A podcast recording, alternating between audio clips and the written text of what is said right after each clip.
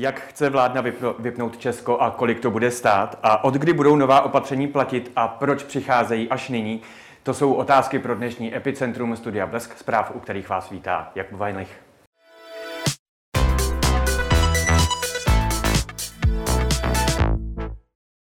A nejsem tu samozřejmě sám, se mnou ve studiu je i vicepremiérka a ministrině financí zahnutí ANO, paní Alena Šilerová. Hezké poledne vám přeju. Dobrý den. Paní ministrině, jak se vám spí v posledních dnech? Já mám teda to štěstí, že eh, spím teda málo, co se týče co do počtu hodin, ale spím dobře, takže a to jsem takhle spala vždycky, takže s tím nemám naštěstí problém a tam beru energii na práci. Spíte díl než eh, pan ministr Havlíček? Já nevím, já jsem se s Karlem o tom nebavila, kolik spí, ale tak já nevím, teď jsem se vracela několik dní po sobě po půlnoci, stávám zhruba v průměru mezi pátou půl šestou, takže je to podle, ale pak eh, někdy se podaří, že třeba o víkendu spím dále, takže mm. v rámci možností já si nestěžuji. Pan premiér včera eh, na tiskové konferenci říkal, že situace v České republice je hmm. katastrofální, hmm. nelepší se, plní se nemocnice. Nicméně, hmm. budeme v Česku mít od neděle nouzový stav, nebo budeme hmm. mít nová opatření podle pandemického zákona? To je velice dobrá otázka. My jsme včera, my jsme včera schválili na vládě usnesení, za kterého se vracíme a obracíme na poslaneckou sněmovnu. Žádáme ji, aby revokovala své usnesení, kterým zrušila nouzový stav teď k sobotě tohoto týdne aby ho revokovala a vlastně umožnila vládě vyhlásit nouzový stav až Ale do proč, konce Proč ta revokace? Protože vy jste ještě před týdnem, když se schvaloval v poslanecké sněmovně eh, ten pandemický zákon, hmm tak eh, přece byla dohoda hmm. s opozicí, vláda s opozicí hmm. měla dohodu, že eh, ten nouzový stav by měl skončit v noci ze soboty hmm. ze 27. Hmm. na 28. tedy ze soboty na neděli, hmm. jestli se nemýlim. Hmm. A pojede se podle toho pandemického zákona. Tak proč jste si najednou teď všimli toho a uvědomili, že pandemický zákon platit, hmm. stačit nebude na ta opatření? Tak to jsme si neuvědomili teď, to jsme věděli celou dobu, že pandemický zákon je samozřejmě lepší než nic, to si řekněme na rovinu, je tam celá řada věcí, možná se k tomu ještě dostaneme, ať vám teď neuteču z otázky, ale eh, na celou řadu věcí naopak potřebujeme nouzový stav, protože nejsme schopni ho podle pandemického zákona eh, vyhlásit. A ta situace se den ze dne horší. Takže Čili... z toho jsme dospěli k názoru a víte, že ten nouzový stav jsme nakonec dostali. Čili že přesto, to usnesení, že... Že, že ten nouzový stav skončí 27. Eh, února, mm-hmm. byla jakási úlitba opozici, aby proto hlasovala mm, a ne, vláda ne, ne. té Ne, ne, já bych chtěla připomenout ten vývoj. Opozice nám neumožnila pokračování nouzového stavu. My jsme ho potřebovali. Ta situace nebyla vůbec dobrá. Víte, že v, násled, v následných dnech jsme uzavírali tři okresy, že se uzavíraly hranice, celá řada věcí, které všichni vidíte vlastně v přímém přenosu. Eh, v té situaci nám velmi pomohli jako vládě hejtmani, kteří v podstatě s námi jednali celý víkend. Všichni, jed, všichni jeden z vedle druhého požádali vládu o nouzový stav. No jestli to byli tak trochu dotlačení, ono to tak ne, navenek ne, mohlo ne. vypadat. Já jsem u všech těch jednání byla, pane redaktore, a rozhodně eh, vemte si, že většina z těch hejtmanů nemají vládní trička. Pouze tři hejtmani jsou zahnutí ano, to znamená, oni by se určitě do ničeho nenechali dotlačit a slyšíte jejich vyhlášení, které někdy jsou, bych řekla, až eh, od některých z nich nespravedlivá, ale to neřešme teď, to je politika.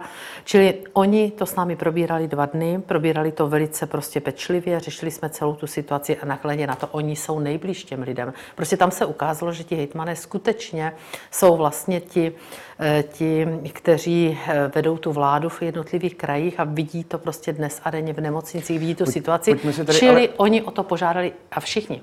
Pojďme se tedy ale vrátit k tomu, proč nebude pandemický zákon stačit, mm-hmm. protože mm-hmm. zítra se kvůli tomu mm-hmm. schází mimořádně poslanecká sněmovna. Ano. Pan premiér, uh, tuším, že to byl pan premiér, abych uh, nebral uh, toto vyjádření někomu, říkal, že je domluvený s prezidentem Milošem Zemanem, mm-hmm. za kterým dnes uh, mimo jiné jedete na Pražský hrad. Mm-hmm. Říkal, že podepíše téměř okamžitě ten pandemický mm-hmm. zákon, ale furt nerozumím tomu, proč tedy vláda znovu mm-hmm. žádá o prodloužení nouzového stavu.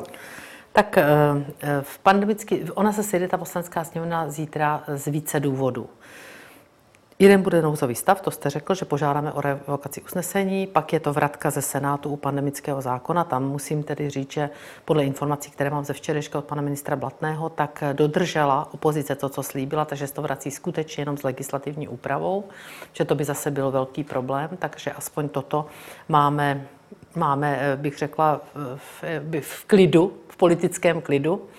Pak uvidíme, jak dnes naloží Senát s takzvanou izolačkou, kterou tam jde projednávat paní ministrině Malačová a já tam mám kompenzační bonus pro OSVČ, možná se k tomu dostaneme, tu tisícovku od února. Tisíc, Takže toto ano. jsou všechno tři důvody, proč se musí sejít poslanecká sněmovna a tím čtvrtým, velice zásadním, je právě návrh vlády na revokaci usnesení o nozovém stavu. A ten vývoj, to, že nestačí eh, vlastně pandemický zákon na celou řadu věcí, a já je mohu tady vyjmenovat, jsou Pojďme asi čtyři. Pojďme si říct, nestačí jsou, nám. Proč? Ne, nestačí nám, já jsem to vypsala, aby na něco nezapomněla, nestačí nám na ukládání pracovních povinností, to nemůžeme podle pandemického zákona, na, eh, na nějaké věcné eh, povinnosti, kdybychom chtěli říct, potře- vy tady vydáte tuto věc, protože třeba nějaké mrazící boxy a tak dále, nebudu uvádět žádné morbidní příklady, zákaz vycházení a zákaz hlukování lidí. A to jsou právě věci, kde velice dochází k mobilitě. A to od počátku jsme říkali, že na toto stačit nebude. A ta situace se vyvíjí tak, tak špatně, a tak prostě negativně, že prostě vláda dospěla k názoru, že potřebujeme dál nouzový stav. To znamená, Ale chceme se, se obrátit. Dnes je čtvrtek. Mm-hmm. Nouzový stav má skončit v sobotu eh, ze, ze soboty na neděli. Mm-hmm. Není to opět pozdě? Je to, se ta řeší? situace se, pan redaktore, víte, eh, já pořád slyším, že chtěli bychom nějaké modelace. Včera byla taková velice zajímavé setkání s opozicí, já jsem tam byla, byl tam i pan eh, šéf asociace eh, hejtmanů a jeho český hejtman, pan, pan Kuba. Kuba. Takže já tak velice ráda naslouchám právě těm názorům hejtmanů, třeba konkrétně pana Kuby. A opozice říká, my chceme modelaci a chceme tohle, jak, jak bude tohle, jak zafunguje to opatření. My samozřejmě, co budeme schopni, co pan Dušek a tak dále, a experti z ministerstva zdravotnictví budou schopni, tak jim připraví, co by to udělalo, ten, jako modelaci, co by to udělalo, když by ta opatření nebyla, co to udělá bez opatření. Ale věřte tomu, my jsme v tom rok.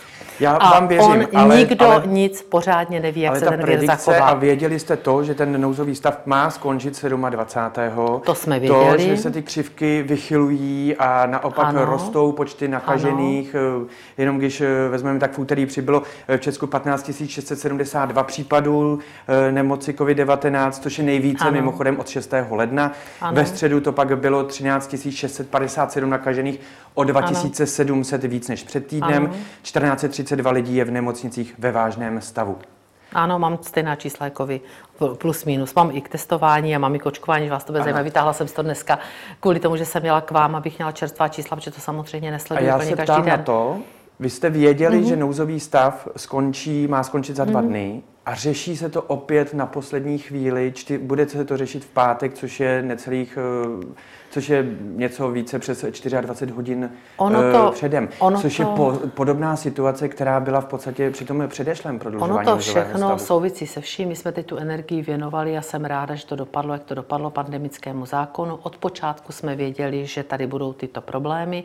Ta situace se nějak vyvíjela, ona se každý den vyvíjí nějakým způsobem. Máme tady nějaká opatření, takže jsme také museli chvilku počkat. Víte, ono to opatření zavedete, tak ono za dva dny nemáte výsledek. Ono to má vždycky nějakou setrvačnost, aspoň týden, kdy vidíme, jak to zafungovalo. Měří se to každý den.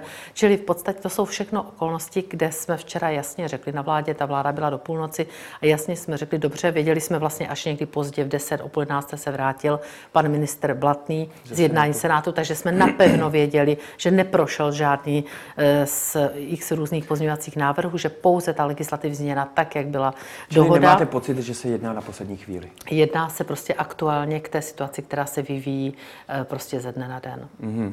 Premiér Andrej Babiš i další členové mm-hmm. skloňují často tu eh, britskou mutaci, která mm-hmm. se tady šíří poměrně uh, rapidním způsobem.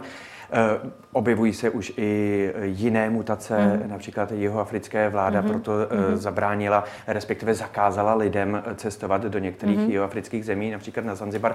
Mimochodem, uh, šéf ústavního soudu Pavel Rychecký, uh, tuším, to bylo při té první vlně, mm-hmm. kdy vláda zavírala hranice, říkal, že to není úplně v pořádku, že se dá zabránit návratu, ale ne vycestování. Máte uh, nějakým způsobem podložené to, že to rozhodnutí vlády včera není protiústavní?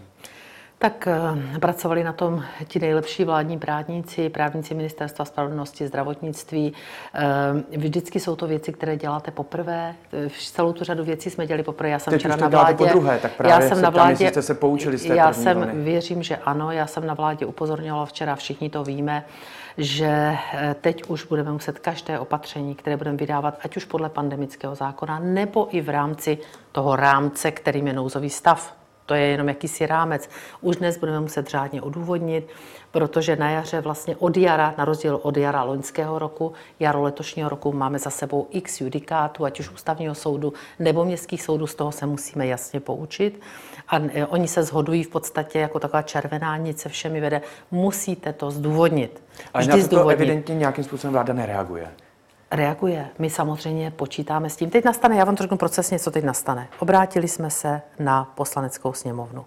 Poslanecká sněmovna o tom zítra bude jednat a nějak rozhodne. Pokud rozhodne, já věřím, že poslanci opoziční si to uvědomí a že podpoří v nějaké lhůtě. Budeme žádat do konce března že nám nějakým způsobem dají souhlas. Já pevně v to věřím, protože tu situaci vidí taky. Oni pod nás chtěli nějaké podklady, dostanou je, dneska dostanou čísla, tak jak si o to včera zástupci opozice řekli. Takže já pevně v to věřím a pokud to podpoří, tak vláda vyhlásí v tom rozsahu, jak ho podpoří poslanecká sněmovna nouzový stav, ale všechna svá rozhodnutí, všechna opatření, která bude vydávat v rámci toho nouzového stavu, už řádně odůvodní. A na těch se teď pracuje. která platí teď, ano, budou uh, nějakým způsobem Ano, uh, budou znovu vydána, budou znovu vydána a budou řádně odůvodněna. Přesně. A na tom pracují týmy expertů, především ministerstva zdravotnictví, eh, částečně ministerstva vnitra, co se týče zhromažďování lidí. Od kdy budou ta nová opatření platit? To záleží prostě na tom, jak to dopadne. Protože pak samozřejmě může nastat varianta B, že sněmovna to nepodpoří. Pak máme, věřím tomu, že zítra projde lehce pandemický zákon. Pan pre, premiér má domluveno s panem prezidentem, že by to podepsal prostě neprodleně. Sbírka, že by vyšla v sobotu, to je všechno prostě domluveno, předdomluveno. Takže věřím, že to takto dobře dopadne. Zatím to vypadá, že to takto dopadne, že Senát to vrátil pouze s tou jedinou legislativní změnou, takže se dá hleda, eh, hlasovat ve znění Senátu a bude se ne, asi bez zesporu hlasovat ve znění Senátu. No a pokud by nouzový stav nebyl podpořen, tak musíme zvážit, Pravděpodobná alternativa je postup podle pandemického zákona, ale vznikají nám tyto čtyřek, bez těch čtyřech eh, oblastí, vycházení, což je eh, poměrně velký práce. problém. A nebo vláda musí zvážit za pomoci ústavních právníků, těch nejlepších legislativců, všichni musíme zvážit, zda by byly podmínky, vzhledem k té situaci, která se takto den a denodenně zhoršuje, zda by byly podmínky pro vyhlášení nouzového stavu eh, vlády znovu, ale to musíme jedině udělat, já bych proto zvedla ruku. I tato varianta je ve hře tedy? Musíme ji zvážit. vládní legislativci? Musíme ji zvážit, ano, i tato varianta je ve hře, ale říkám otevřeně jako právník, i jako člen vlády, že musíme mít naprosto eh, to nejlepší eh, vědomí právní a i svědomí, že to není v souladu. Tedy, jsou tady nové skutečnosti? Celá řada nových skutečností. Musíme to zvážit. Musíme to zvážit, ty nové skutečnosti, to, že uzavíráme tady okresy, se nám zhoršuje situace, že máme tyto problémy a tak dále. Já si myslím, že celá řada jich tam je, ale je to skutečně toto jedna další úvahu. První krok musí být jednání se sněmovnou. To je transparentní, to je podle ústavy, to je podle prostě jednacího řádu a tak to bychom měli postupovat v prvním kole. Od dnešního dne eh, platí přísnější ochrana úst mm-hmm. a, a dýchacích cest. Musí být respirátory FFP2 mm-hmm. nebo alespoň dvě mm-hmm. roušky chirurgické a tak dále. To je mimo jiné v návaznosti na zhoršující se situaci, na šíření mm-hmm. britské mutace mm-hmm. a tak dále.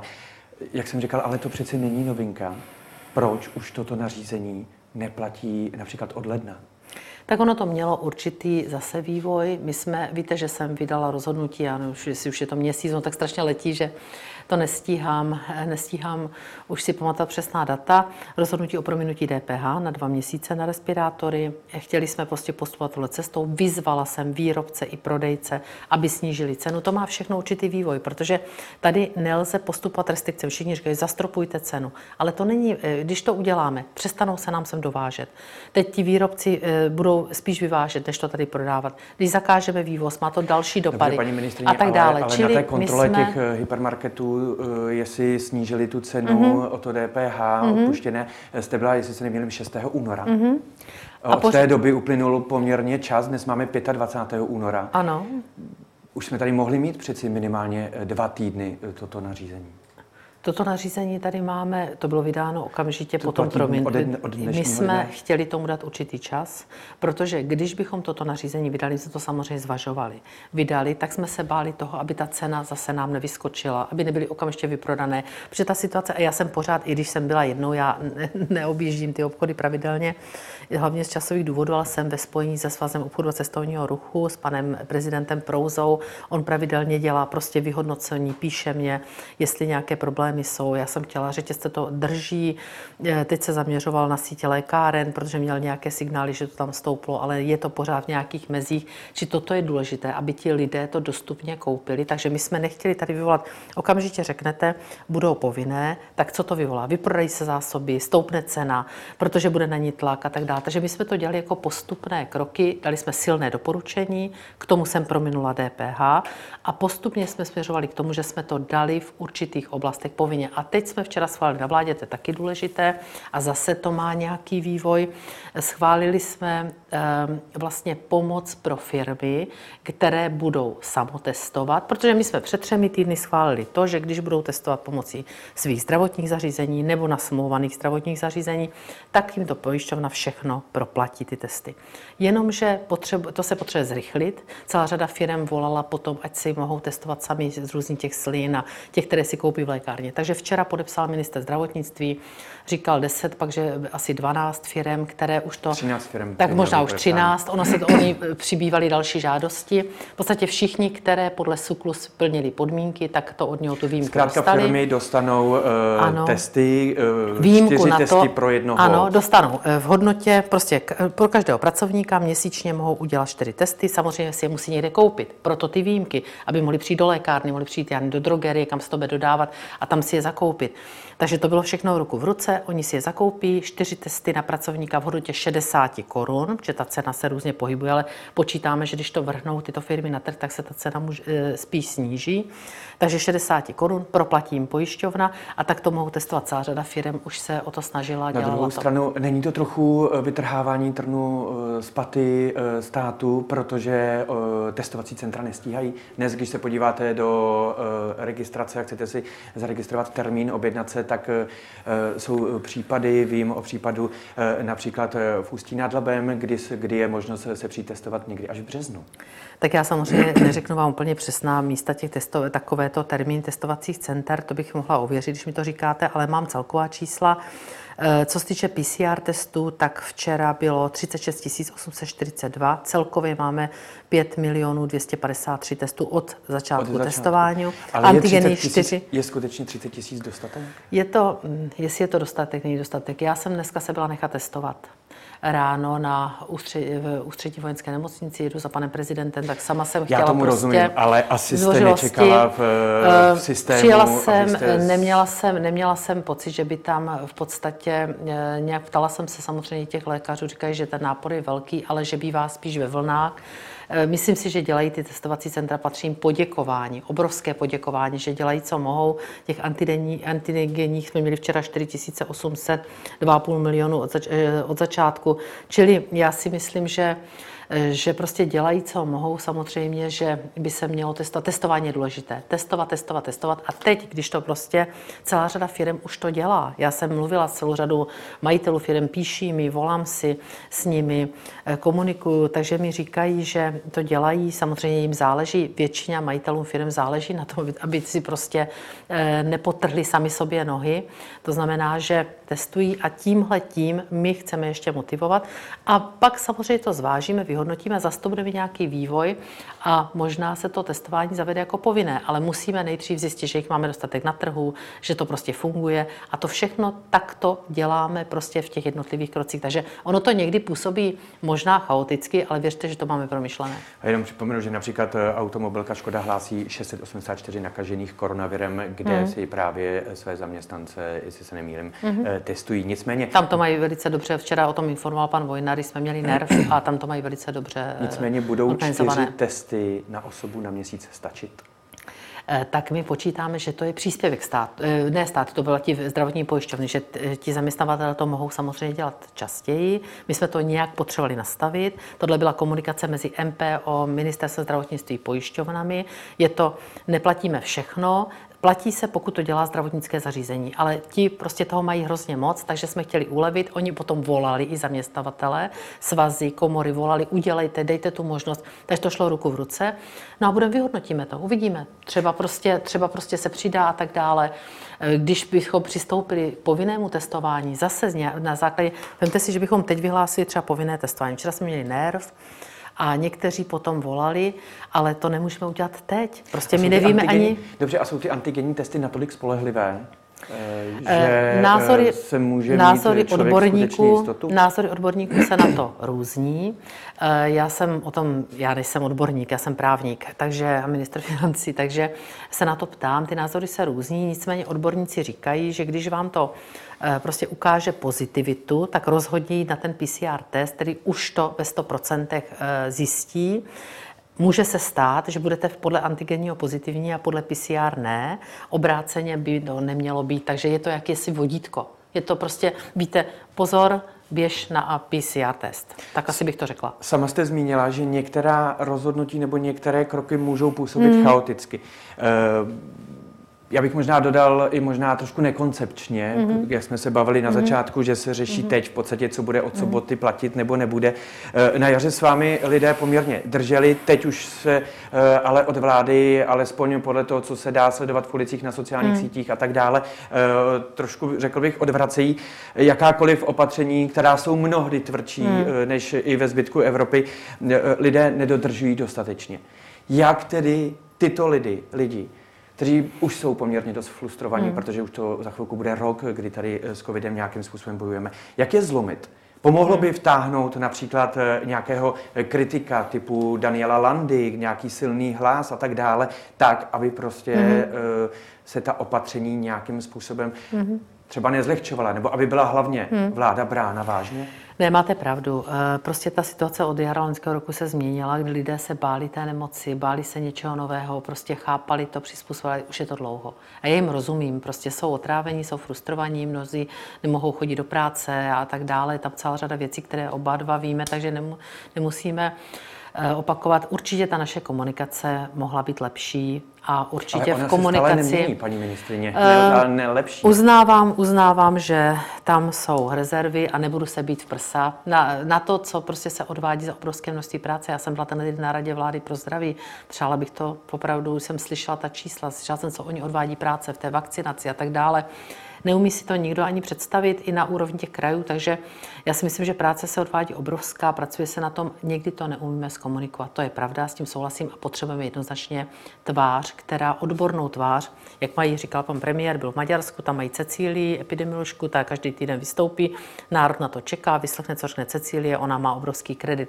My takovou Cecílii nemáme, potřebujeme takovou tvář jednoznačně. Po roce, kdy tady s covidem bojujeme? No měli jsme pana Primulu, dopadlo to, jak to dopadlo, bohužel. Samozřejmě to nám taky nepomohlo, eh, tady ty různé prostě eh, kauzy. Takže potřebujeme nového člověka, ale prostě řekněme si na rovinu. Tím má být pan Smejkal? Ehm, já si myslím, že asi to k tomu směřuje. Já, nepadlo to ještě úplně jasně, ale byl teď přijat do Rady vlády pro zdraví. Je to uznávaný epidemiolog Vikemu. Já jsem mu slyšela včera poprvé vlastně mluvit na nervu. Já jsem předtím se s ním nikdy nesetkala. Velice mi to zaujalo. Mluvil velmi rozumně, velmi fundovaně a tak srozumitelně a lidsky. To je taky důležité. Víte, ono na někoho chrlit, to umíme všichni, chrlit nějaké eh, prostě různé cizí výrazy a tak dále, ale lidi nám potřebují rozumět. A to je strašně důležité mluvit srozumitelně Že nemluvíte pro úzkou vědeckou obec, ale mluvíte pro, pro národ, pro lidi, kteří nejsou epidemiologové. A to právě on se mi stál, že splňoval, takže já si myslím, že by se to nabízelo, a to je samozřejmě na rozhodnutí pana premiéra. On o tom, myslím si, že k tomu směřuje. Eh, určitě to velmi důležité, ale teď řeknu možná něco, co nebude moc eh, populární, ale já si prostě myslím, že my, když nastavíme určitá opatření, já jsem se o tom třeba dneska bavila v UVNC ráno eh, s panem doktorem jedním, on říká, že si myslí ta opatření, která jsme nastavili a nastavujeme, že jsou dostatečná, ale že musí být taky vymahatelná. A prostě já si myslím, že budeme muset už jako jednoznačně říct, že tady většina lidí se chová a já to vidím kolem sebe, já nežiju v žádné bublině. Čili policie by měla být důslednější? Měla by být důslednější, protože tady eh, většina národa se chová zodpovědně a prostě ta opatření respektuje. A e, pak je skupina, která to nerespektuje, ať už z důvodu, že je otrávená, frustrovaná, já tomu rozumím, ale prostě budeme muset, chráníme všechny, chráníme tu většinu, chráníme naše seniory, ale vidíte, že nemoc se posouvá i k, e, k mladším ročníkům. To znamená, chráníme a chceme se z toho co nejrychleji dostat. Já tomu rozumím, já moc děkuji všem těm, kteří to vydrželi, kteří prostě jsou ochotní to ještě vydržet. Prostě omlouvám se za tu komunikaci, která mnohdy nepůsobí úplně dobře, není, měla by se zlepšit. Potřebujeme tvář, potřebujeme někoho, kdo to bude lidem vysvětlovat, ale na druhé straně musíme ochránit většinu národa před těmi, kteří to nerespektují. Chystá v této situaci pan premiér nějaký projev? Vzhledem k tomu, že se ta situace vyvíjí rapidně, vy teď projednáváte pandemický mm-hmm. zákon, zřejmě mm-hmm. budete žádat o vyhlášení mm-hmm. nebo prodloužení nouzového mm-hmm. stavu a tak dále? E, nejsem o tom informována, protože my denně pracujeme a řešíme. A byla byste pro takové uh, já jsem, já bych proto vždycky byla. Já jsem to i doporučovala před časem, ale on to musí cítit samozřejmě. Já bych byla pro, aby promluvil k národu, protože si myslím, že že přes všechny různé výhrady, které slyším, a ty, tak je to politika, vždycky budete slyšet, že prostě on tohle umí. Na druhou stranu, aby mu to národ eh, věřil. Hmm. aby uh, už uh, ne, neházel takzvaně flintu do žita. Zmínila jste také Romana Primulu. Co říkáte na to, že prezident uvažuje o tom, že by ho uh, angažoval jako svého poradce pro zdravotnictví? Tak o tom nevím. O tom nevím, to slyším Jste poprvé. nečetla dneska blesk? Já se hrozně omlouvám, fakt já jsem od rána měla jednu schůzku za druhou a přišla jsem domů o půlnoci, tak se nezlobte, já si ho přečtu určitě. O tom nevím, ale jak panu prezidentovi dneska jedu, tak třeba se zmíní, ale to samozřejmě nemusí se mnou řešit. Tak pan Primula je bez zesporu, pan profesor Primula je bez zesporu prostě odborník, ale prostě některé věci mu úplně nedochází tak, jak mají. To je věc pana prezidenta, nebudu to hodnotit. Paní ministrině, proč se vláda zdráhá vyhlásit tvrdý lockdown? Eh, záleží, co to je tvrdý lockdown, pane rektore. Jestli eh, se bavíme o uzavření průmyslu a průmyslových podniků, tak já vám říkám otevřeně, že vždycky budu proti. Včera jsem byla proti, jak na jednání s předsednictvem tripartity, kde to eh, zmínil pan předseda Čemko Středula, a tak na nervu, kde se o tom zmínil pan Prokop, sociolog, který je člen nervu, protože uvědomí si jednu Mimo věc. jiné také podepsaný pod výzvou 40 ano, dní. Ano, to jsme, včera, to jsme včera debatovali. Uvědomí si jednu věc. Já podporuji maximální testování. Podporuju to, eh, teď jsem podporovala velice to, že prostě se zavedou ty antigenní testy s podporou eh, zdravotních pojišťoven. Určitě připravme se i na nějaké povinné testování, ale připravme to. Ne tak, že to nařídíme a ty firmy přijdou a nenakoupí to. To je přece hloupost. Musíme být, že někomu něco nařídíme, musíme vytvořit podmínky. No, Takže... Na druhou stranu podívejte se, jaký byl špatný a pomalý rozjezd při očkování. Ehm, dobře, ale to očkování, možná to neumíme, měli jsme udělat kampaň. E, to je velká, velké mínus ministerstva zdravotnictví, že neumí ty věci komunikovat.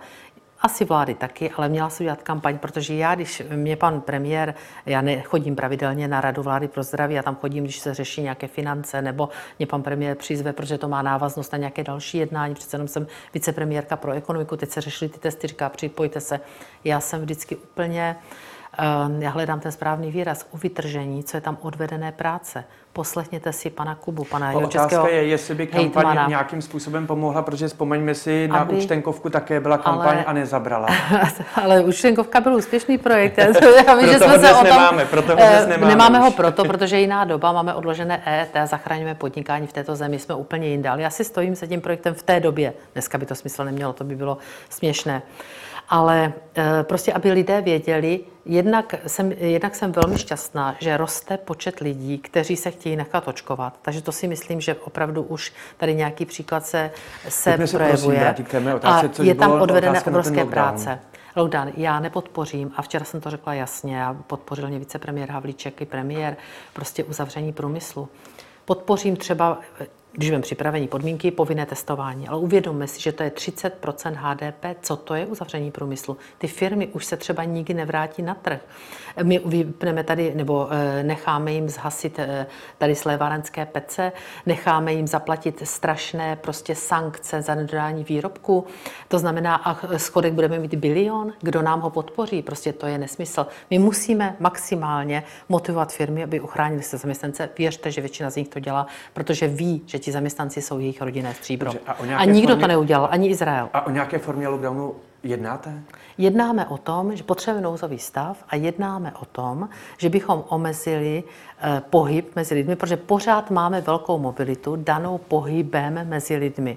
To znamená, my teď dnes budeme jednat o tom. Vláda se sejde v 18 hodin. Vláda se sejde v 18 hodin, až všichni budeme mít splněné svoje povinnosti v Senátu a různě, abychom tam byli všichni a budeme, pracuje na tom samozřejmě ministerstvo zdravotnictví a ministerstvo vnitra, aby nám připravilo konkrétní varianty řešení. My jsme se včera shodli na tom, že budeme omezovat pohyb, že ho musíme omezit. Dobře, ale a teď hledáme ty varianty. Jan Blatný, jestli se nemýlím, předkládal a neuspěl s návrhem na uh, vymezení prostoru 20 km od domu. Protože jsme se shodli na tom i po diskuze s ministerstvem vnitra, i v rámci vlády, vlády, že to je poměrně eh, docela složité na pro vymahatelnost, takže spíš zvažujeme variantu omezení, eh, omezení mezi okresy, eh, to znamená nastavit pohyb mimo okres, nastavit pohyb v rámci okresu, ale těch variant samozřejmě, oni jsou i ve, v Evropě různé varianty, takže toto všechno dneska ty dva rezorty posuzují. Každopádně něco uděláme, něco navrhneme, budeme potřebovat tomu nouzový stav, protože to je základní podmínka, abychom prostě omezili mobilitu a musíme to řádně zdůvodnit. Mobilita mezi okresy nebo mezi kraji? Spíš teď, já jsem se dneska ptala e, právníků, kteří na tom pracují, tak spíš teď pracují s variantou mezi okresy a nebo v rámci okresu, ale bude to diskuze, rozhoduje vláda ve sboru. Kdo bude takové opatření nějakým způsobem kontrolovat? Mm-hmm. Na ta policie už je eh, poměrně také zdecimovaná, mm-hmm. ne, eh, ne, především koronavirem. Volné síly upnula především k hlídání tří uzavřených okresů, mm-hmm. které už dnes máme. Armáda pomáhá v mm-hmm. nemocnicích, tak nasadíte na občany nějakého velkého bratra nebo ne, ne, ne, nic takového. Hášení mobilních operátorů, to, nebo jakým způsobem ne, ne, to bude musí to, musí to dělat policie, bude tam muset být nějaké, nějaké potvrzení, protože když něco nastavíte, proč nám celá řada těch opatření, která nejsou špatná a jsou podobná, jako jsou v rámci jednotlivých zemí Evropy, tak proč nám e, tak nefungují? No, protože nejsou vymáhána a tím pádem určitou skupinou lidí nejsou dodržována. Taky chodíte po městě a vidíte určitě zlukování lidí, že jo. Já taky prostě e, přejdu někde, jdu nakoupit, nebo tak to vidím taky, nebo jedu do práce. Takže e, my budeme muset nastavit nějaká pravidla, ale ta se teď vytváří. Já vám je nejsem schopna říct úplně přesně, že bude třeba potvrzení o tom, že jde do práce, nebo nějaké prohlášení, že jde nakoupit. A prostě ta policie bude moct moc mít právo kdykoliv zastavit, ale to si musíme vydiskutovat. Čili na chalupy se nebude moc jezdit? No, já si myslím, že ne. Já si myslím, pokud budou mezi okresy a tak dále. Ale to je diskuzi. Já prostě Nebude očekávám... to například, uh, ani, například ani mezi výjimkami, jako příkladu, když jedete na své soukromé... Uh, uh, Teď mě zkoušíte z detailů, které nevím, ale včera jasné zadání bylo připravte způsob, který bude vymahatelný, lehce kontrolovatelný, kdykoliv kontrolovatelný a hlavně prost všelijakých x výjimek. Mm-hmm. To znamená, měla by to být práce, co potřebujete nezbytně k životu, jít do práce a potřebujete nezbytně, pokud teda nemůžete pracovat na home office, samozřejmě to jsme včera řekli jako vláda jasný pokyn, že úřady se opět vrátí v maximální možné míře k home office. Necháme teda na požadavek hejtmanů, necháme ty úřední hodiny bez omezení, protože hejtmany říkají, když jste omezili úřední hodiny, tak se ti lidé kupili v těch, v těch zúžených hodinách, takže to necháme být.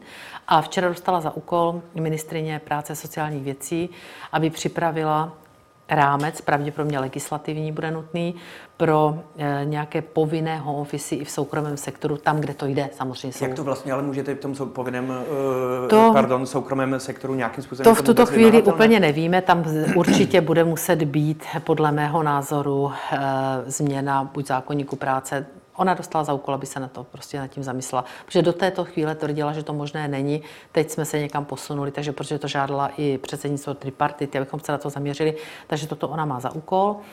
Eh, určitě si myslím, že bez, jako právník říkám že bez nějaké legislativní úpravy to nevidím, ale ta se dá udělat dneska v stavu legislativní nouze poměrně rychle. Viděli jste rozpočet, že byl ve stavu legislativní nouze minulý týden schválen. A znovu se zavřou školy, školky a bude uh, i uh, platit školy, omezení pro vysoké školy? Školy se, uh, zatím jsme se dohodli, že se neotevřou, tak jak jsme chtěli toho prvního, třetí otevírat vlastně Tomu určité rozumím, stupně. ale někteří žáci mohou teď chodit mohou do školy? Mohou chodit první, druhé třídy, mohou chodit školky a je ve hře, že se zavřou. Ale t- potom bychom museli zajistit infrastrukturu. Toto všechno jsou témata, která jsou ve hře a která dnes bude vláda diskutovat.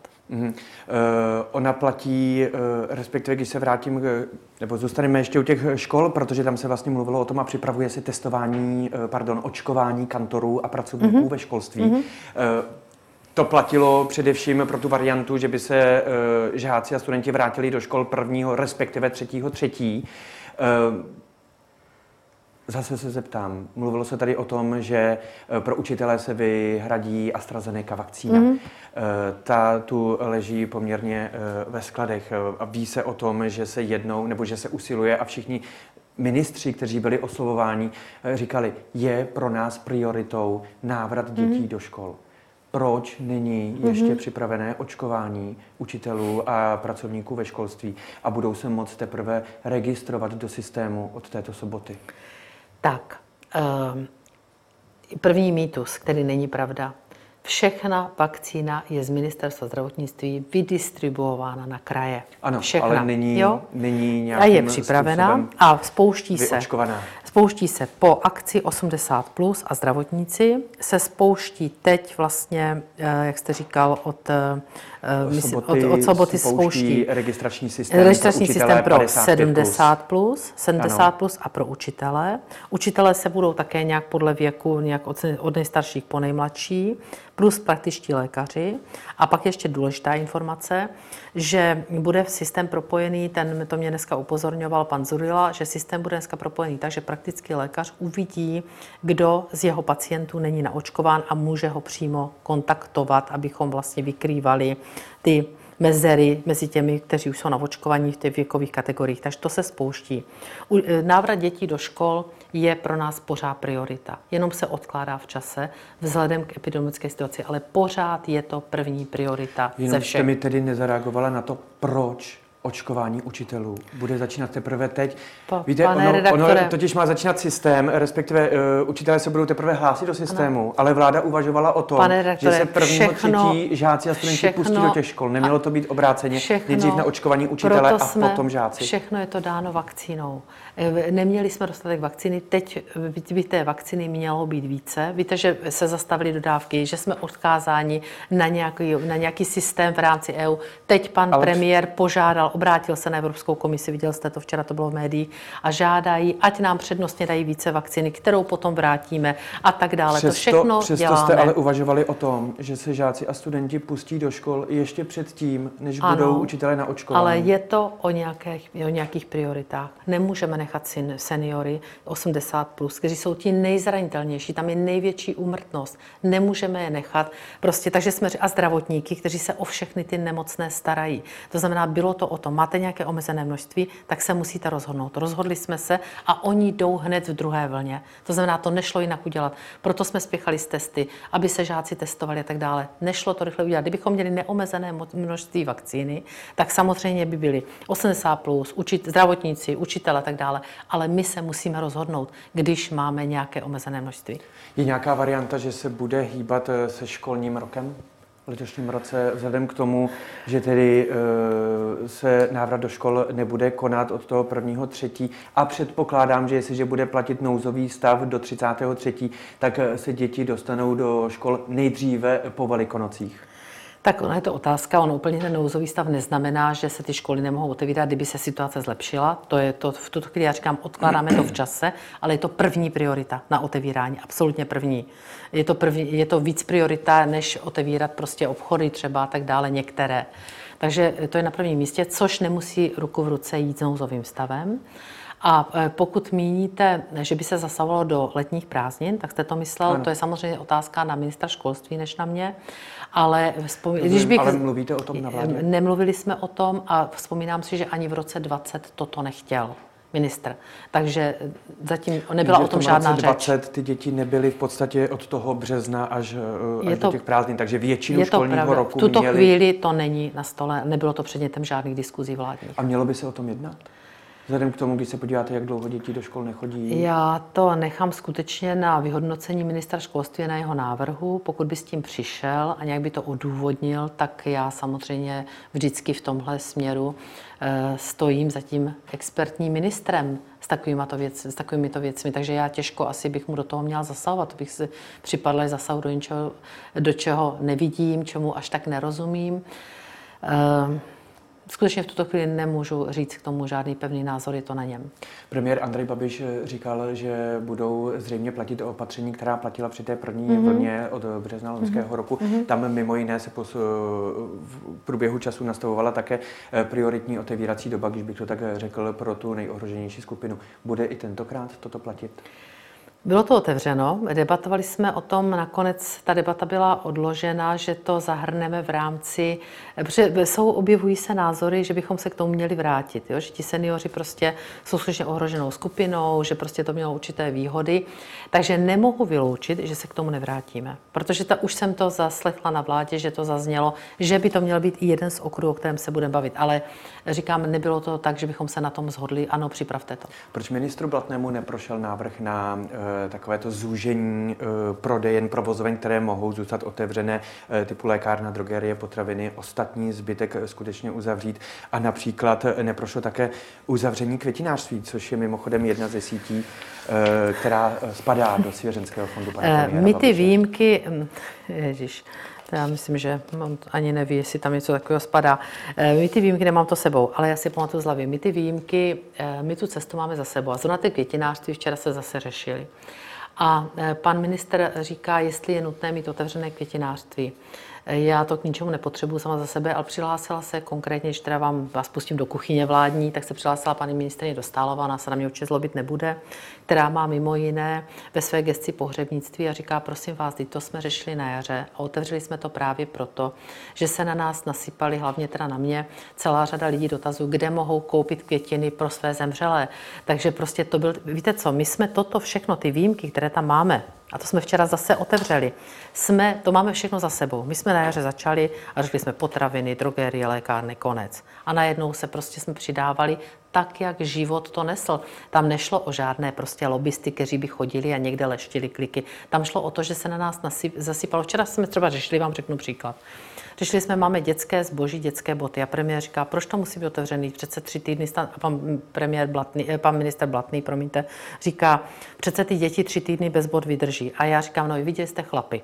Jo, protože já jsem žena, jsem matka, jsem babička a vím, že dětem rostou, roste noha skokově. Že třeba mu vydrží měsíc a pak mu najednou během týdne vyskočí prostě ta noha. A co ty, co ty matky mají dělat? Víte, kolik mě jich píše? Oni říkají, já nekoupím dítěti boty na internetu. Prostě co má ta matka A potom dělat? také na druhou stranu, jaký je tedy rozdíl, když jde matka nebo babička koupit s dítětem boty, proč by si taky nemohla ty boty ale koupit pro sebe?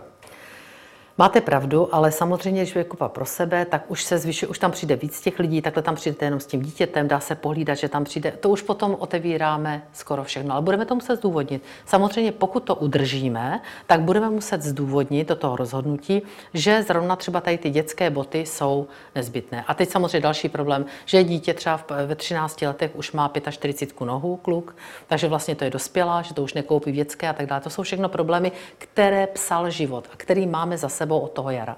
A my na to zdůvodnění ještě v epicentru navážeme, protože se dostáváme k tomu, jaké ekonomické dopady má koronavirus a jaké ještě bude mít. Připomínám, že dnešním hostem ve studiu Blesk zpráv je vicepremiérka a ministrně financí Alena Šilerová.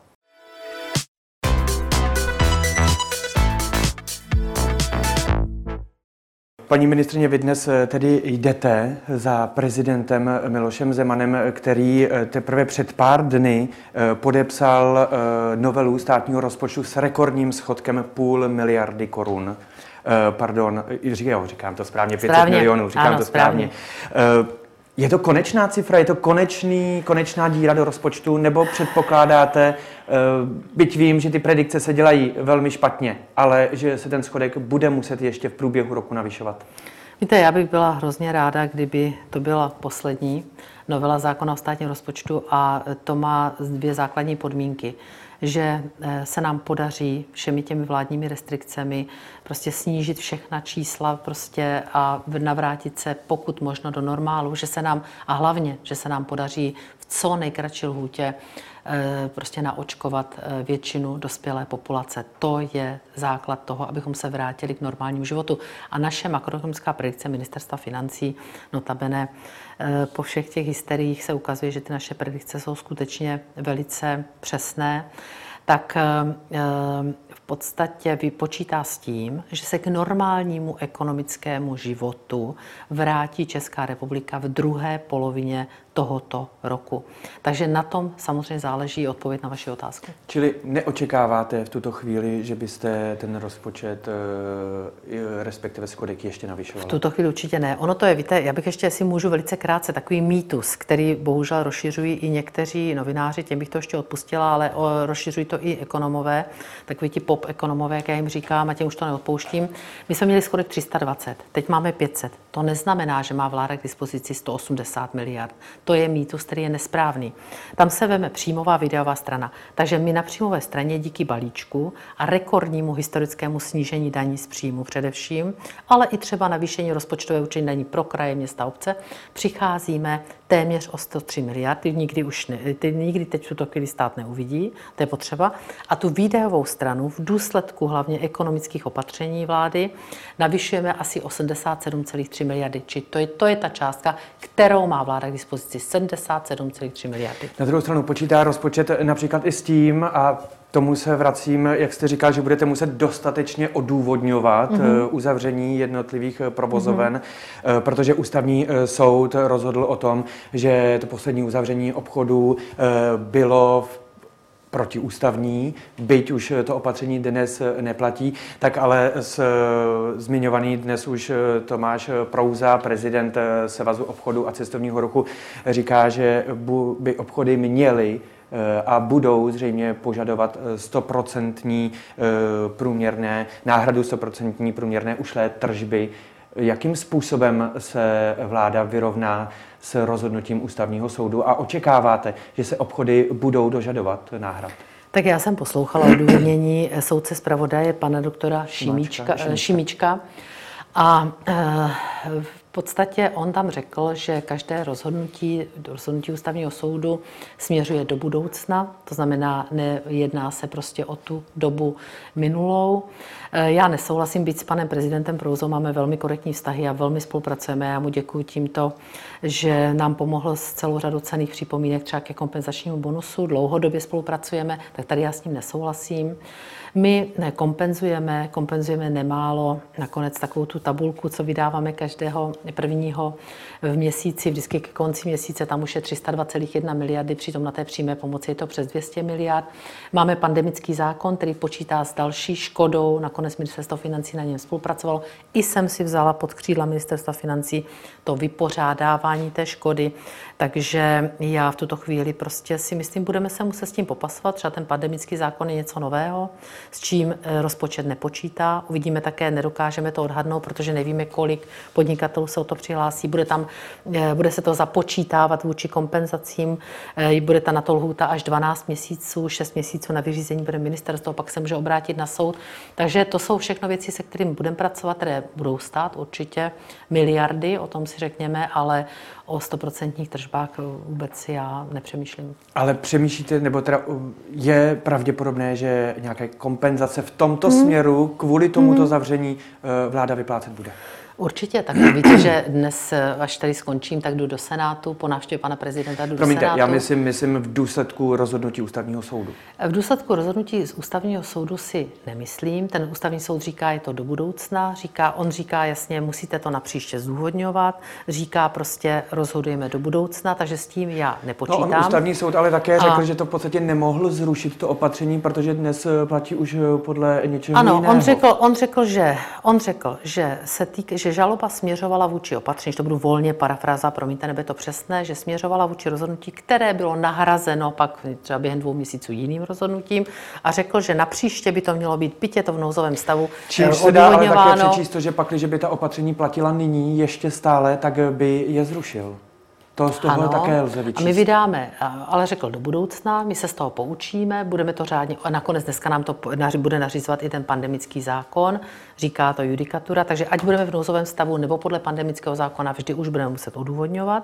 A samozřejmě pandemický zákon počítá s náhradou škody, která se bude započítávat vůči kompenzaci a kompenzace zvedáme. Třeba os, eh, kompenzační bonus bude tisícovka od února. Ano, vy právě uh, pak uh, od nás Odpoledne pojedete také do Senátu ano. od prezidenta, respektive bonus se má kompenzační zvýšit mm-hmm. z mhm. pětistovky na tisíc korun za den, jen za leden a mm-hmm. únor to má být tuším na 19,5 miliardy korun. Eh, je to za únor veřejné, a březen. Ve, za únor a březen 19,4 na veřejných rozpočtech, ano. Uh, s tím počítá? Státní rozpočet? Ano, ano, to je, eh, to je zaprvé takzvaná minusová daň, to je z veřejných rozpočtů, to je z příjmové strany, ne z výdajové, takže s tím samozřejmě počítáme v predikci. A eh, budeme, součástí toho bude kompenzace 80 eh, krajům, městům a obcím, s čímž počítáme zase na videové straně. To bude se pohybovat v jednotkách miliard. A kolik nás bude stát volební rok, tak to je poslední okruh dnešního epicentra.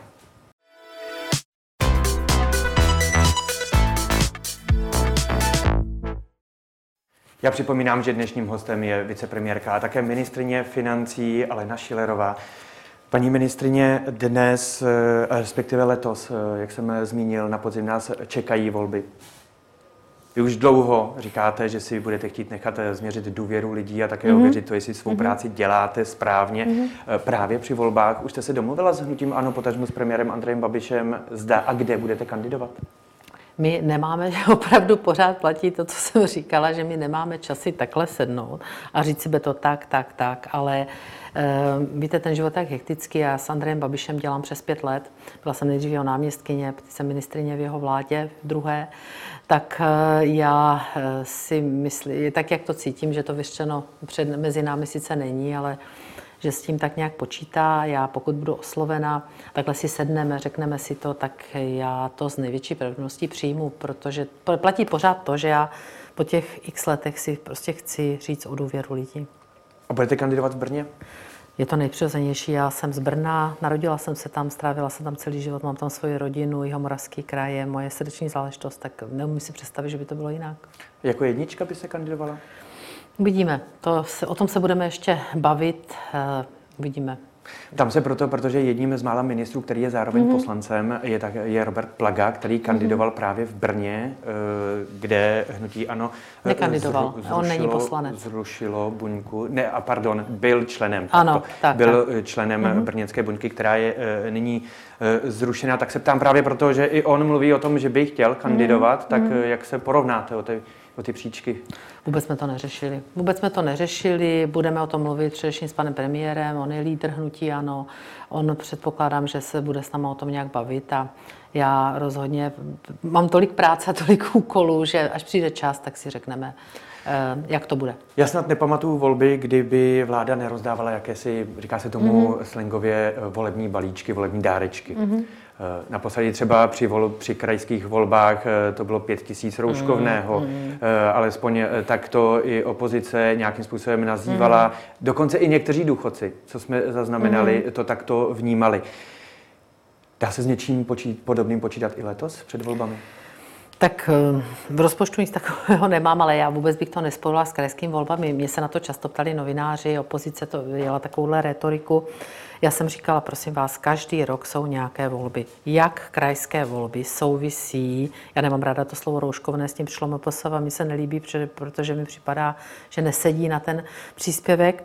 Ten příspěvek byl daný ekonomickými důvody. Já jsem to vysvětlovala xkrát no, promiňte, a tak dále. Totiž to bylo, to vzniklo mimo jiné i tak, že eh, tuším, že ministr zdravotnictví tehdy říkal, vy jste doporučovali mm-hmm. jako dárek státní dluhopisy a ministr zdravotnictví doporučoval uh, nákup respirátorů a tak dále tak proto to nebyl žádný volební dár. Státní dluhopisy já doporučuji od eh, eh, výročí vzniku, stoletého výročí vzniku České republiky. Takže už několik let, jenom jsem to teď připomněla. Notabene, když už jste to teda otevřel, tak my už máme na státním dluhopisu republiky českým občanům prodáno za 15 miliard. Takže to já jsem šťastná, protože kdo má eh, blížší vztah k republice než a k jejím problémům než český občan. Tak ale vrátím se zpátky k vaší otázce.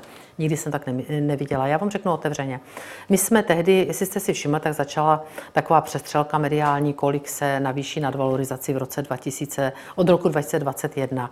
A padaly prostě různé částky a já jsem ráda, že jsme se nakonec rozumně domluvili, že jsme zachovali pouze valorizaci, ta byla tuším nějakých 849 korun nebo 860 korun, přesně teď si to nevybavuju na jednotky. A že jsem ráda, že jsme v podstatě eh, dali ten jednorázový příspěvek, bylo to dáno ekonomicky, protože ten spotřební koš, ať jsem jednoduchá pro občany. Každý rok se počítá v srpnu takový spotřební koš, tam se prostě vstupuje tam inflace a, a půlka reálného růstu mest a tak dále, takový složitý výpočet dělal Český statistický úřad. A celé ty předcházející roky, to vždycky oni se dělají dva. Jeden se dělá pro důchodce, protože oni mají jinou strukturu na výdajů, že jo? Oni si nekupují tolik benzín, ale utrácí za léky třeba. A zbytek, pro zbytek populace.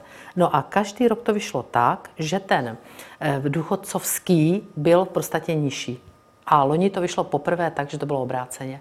A sice nám říkala opozice nebo různí ekonomové, no ale to přece nevadí, jim se to promítne v, tom, v té valorizaci od 1. ledna, jenomže oni měli Oni měli ty výdaje už od toho jara prostě zvýšené. Teď si vemte, jak vystřelila inflace v loňském roce, protože se sem nedováželo ovoce. Takže, eh, takže byla prostě opravdu najednou byla jen 100% cena třeba ovoce, ale teď už, teď už se to samozřejmě vrací tak, jak jsme to my predikovali, když všichni začali strčit Pojďme zpět. zpátky. Balíčky nebudou? Vracím se zpátky, takže Dárečky. já v tuto chvíli proto nevidím žádný ekonomický důvod. A nějaký jednorázový příspěvek k důchodcům? To, je, to bylo ono. To byl jednorázový příspěvek důchodcům 5000 korun. To ano. bylo ono, to bylo v tom. A, bylo, to, nižší... bylo to vyplaceno v prosinci, takže já si to tak beru, že to je vlastně přelom roku, že fakt toto spadá, že oni to utratí v roce 2021, že když to dostali v prosinci, protože to teprve v listopadu eh, opozice to brzdila, takže teprve v listopadu to, jsme to vlastně přehlasovávali eh, v poslanecké sněmovně. Takže v tuto chvíli já s tím ekonomicky, pro mě to loni dávalo ekonomický eh, smysl a druhý ekonomický smysl byl, že jsme valorizovali tak, jak to vyšlo, ta valorizace. To znamená, že jsme skutečně, pro nás jsou důchodci priorita. Já si myslím, že ten vývoj důchodu za posledních pět let to jednoznačně potvrzuje, že chceme, aby měli důstojný život, ale musí to dávat ekonomický smysl. A těch pět tisíc dávalo ekonomický smysl z těch důvodů, jak jsem mi vysvětlila. A pojďme k poslednímu eh, bloku takových možná trošku osobnějších otázek. Mm-hmm. Kdy jste byla naposledy u holiče? Eh, těsně, neřeknu vám, abych se nespletla v datu, bylo to ten den v prosinci, těsně před zavřením kadeřnictví. Mm-hmm. Bohužel je to vidět teda. Takže to ještě stále zvládáte, jak jste, eh, když si uh, říkal, že patříte k té generaci, která si ano, zvládne vyrobit ano, sama? Nikdy, žádné nůžky se toho nedotkly, to bych, to bych si netroufla. Jediné, co jsem udělala, jsem si na internetu objednala barvu a s pomocí prostě rodiny jsem v, asi před 14 dny po té dlouhé době, ale velice špatně, jak jsem se dívala, když se češu. Když jsme dnes mluvili o tom, že jste byla na kontrole eh, respirátorů v obchodních centrech, objevilo se eh, hmm. video na vašem hmm. Twitteru, kde jste jela vy říkáte, na parkovišti za vámi hmm. byl tedy vidět nějaký most, nevím, jestli u nějakého parkoviště je most nebo něco podobného. Já to každém... vysvětlím, já to vysvětlím, jestli můžu. To video se točilo na několika místech prostě a stříhalo se. A já jsem skutečně, když jsem to, když jsem to dávala na ten Twitter, tak jsem byla přesvědčena, že to bylo na parkovišti, kde byla největší část, ale pravděpodobně to bylo zestříháno. Prostě pásy jsem neměla, to byla chyba, co jsem se omluvila. A šetříte policie? Už vás nějaký uh, Ano, ano, já už jsem dokonce dostala rozhodnutí. Já jsem teda jednak zaplatila těch 10 tisíc korun, to s tím nesouvisí. To na oběti, na oběti dopravní nehod, to jsem zaplatila okamžitě. A teď jsem dostala, měla, když jsem byla o víkendu doma, tak jsem tam měla rozhodnutí správního orgánu a bylo mě vyměřena za to pokuta 1500 korun, kterou jsem neprodleně zaplatila. Mm-hmm. A poslední věc, udalo vám v poslední době aspoň něco radost? Ano, Strašně jsem dostala krásné překvapení na Vánoce, eh, prostě kdy mi eh, moje děti řekly, že budu po druhé babičkou. Eh, můj syn tentokrát, že prvního noučka mám od dcery, můj syn čeká čeká první dítě. Má to být chlapeček, když všechno dobře dopadne, tak by se měl narodit v červnu a já jsem moc za to šťastná. Takže budete mít dva vnuky? Dva vnuky. Ano. Dcera zatím plánuje? Plánuje vůbec, eh, že by se rozrostla? Vý, výhledově vnuky velmi do toho tlačí. František velmi prostě tlačí, že chce, že chce sourozence. Zatím se k tomu nějak nemá. Říká, že půjde do školy a se mu musí věnovat, ale určitě by nechtěla zůstat u jednoho dítěte. Mimochodem, vaše dcera se nechystá kandidovat. Ona eh, dřív byla radní v Brně, mm-hmm. jestli se nemýlim, mm-hmm. za hnutí ano. ano. Ne, ne, ne. Ona už nekandidovala ani v těch eh, dalších komunálních volbách a vůbec od politiky odešla a už se jí dál nehodlá hodlá věnovat. Výborně. Paní ministrině, děkuji moc, že jste si udělala čas a přišla do studia Bles. Já vám moc děkuji za pozvání a vši, přeji všem krásný den. No a já už jen uh, připomenu, že vše podstatné z dnešního rozhovoru se dozvíte už brzy také na našem webu blesk.cz, kde také sledujeme v online reportáži dění okolo koronavirové pandemie, jak tady u nás v České republice, tak také po celém světě. Připomenu, že příští týden už si budeme připomínat roční výročí, kdy tady s koronavirem všichni bojujeme. Od nás vše hezké odpoledne.